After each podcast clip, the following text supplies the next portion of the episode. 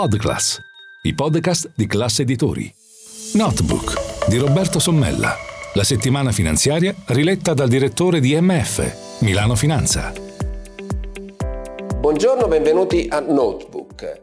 192 miliardi di euro e questa la somma di quanto vale oggi in Italia l'economia sommersa per darci un'idea e darvi un'idea praticamente il piano nazionale di riforme e resilienza. Pensate che cosa si potrebbe fare con queste vacche magre per la finanza pubblica e la manovra per il 2024 lo conferma se tutti questi soldi tornassero ad essere regolari. Probabilmente e sicuramente una parte andrebbe a corroborare il PIL che è sempre un pochino senza fiato e per il 2024 non prevede degli sbalzi al rialzo così importanti e d'altra parte però potrebbe sicuramente condurre anche almeno 80-90 miliardi di euro in più alle entrate dello Stato. Quindi un effetto sul PIL e un effetto anche sul fisco che invece strizza sempre i soliti noti. Sarebbe arrivato il momento di trovare un modo per regolarizzare questa imponente quota di economia sommersa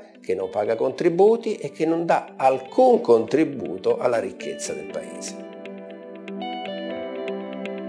thank you